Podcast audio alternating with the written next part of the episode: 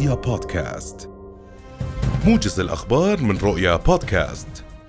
شرعت اللجنة القانونية في مجلس النواب اليوم بمناقشة مشروع قانون الجرائم الإلكترونية لسنة 2023 وقال رئيس اللجنة النائب غازي ذنيبات إن اللجنة غير ملزمة بجميع ما ورد في القانون وستتم دراسة جميع مواده باستفاضة موضحا أن اللجنة ستجلس مع جميع المعنيين قبل إقرار مشروع القانون. من جانبه كشف الناطق الرسمي باسم الحكومة فيصل إشبول خلال الاجتماع عن استهداف الأردن عبر 220 ألف حساب وهمي في حملة واحدة من جهة خارجية مبينا. ضرورة قوننة الرقمنة تراجع عدد طلبات الحصول على رخص في قطاع الكهرباء والطاقة المتجددة التي تلقتها هيئة الطاقة والمعادن الشهر الماضي بنسبة 51% مقارنة بالفترة نفسها من العام الماضي.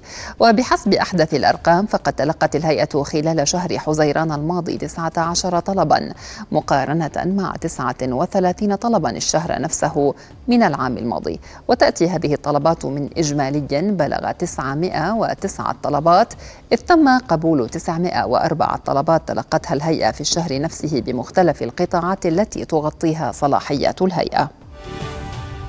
حقق الدخل السياحي في الأردن خلال النصف الأول من العام الحالي ارتفاعا بنسبة 59% تقريبا بتسجيله ما قيمته ملياران و450 مليون دينار مدفوعا بزيادة عدد السياح الذي وصل إلى أكثر من ثلاثة ملايين سائح وبنسبة نمو بلغت 60% بحسب بيانات البنك المركزي.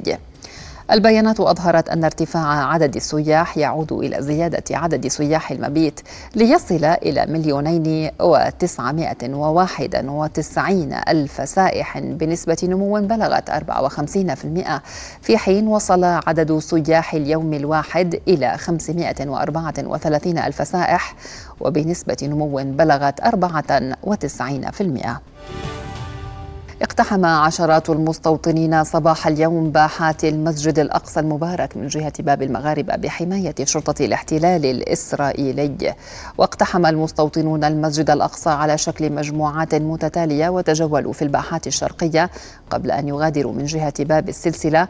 وتلقوا شروحات عن الهيكل المزعوم هذا ويشهد المسجد الأقصى يوميا عدا يومي الجمعة والسبت سلسلة انتهاكات واقتحامات من المستوطنين بحماية شرطة الاحتلال في محاولة لفرض السيطرة الكاملة على الحرم القدسي الشريف وتقسيمه زمانيا ومكانيا.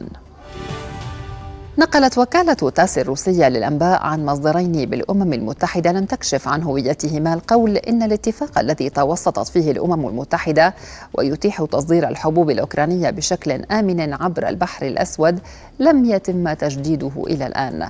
وهددت روسيا بالانسحاب من الاتفاق الذي ينتهي سريانه اليوم قائلة إن مطالبها بتعزيز صادرتها من الحبوب والأسمدة لم يتم الوفاء بها. وصدرت أوكرانيا بموجب الاتفاق أكثر من 32 مليون طن من الذرة والقمح والحبوب الأخرى. لقي ما لا يقل عن 37 شخصا مصرعهم في كوريا الجنوبية جراء هطول أمطار غزيرة أسفرت عن تشكل فيضانات وانزلاقات للتربة.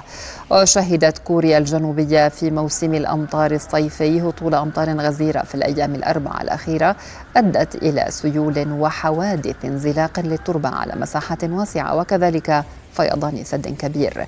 ويحاول رجال الإنقاذ الوصول إلى أكثر من عشر سيارات محاصرة في نفق تحت الأرض في شمال البلاد.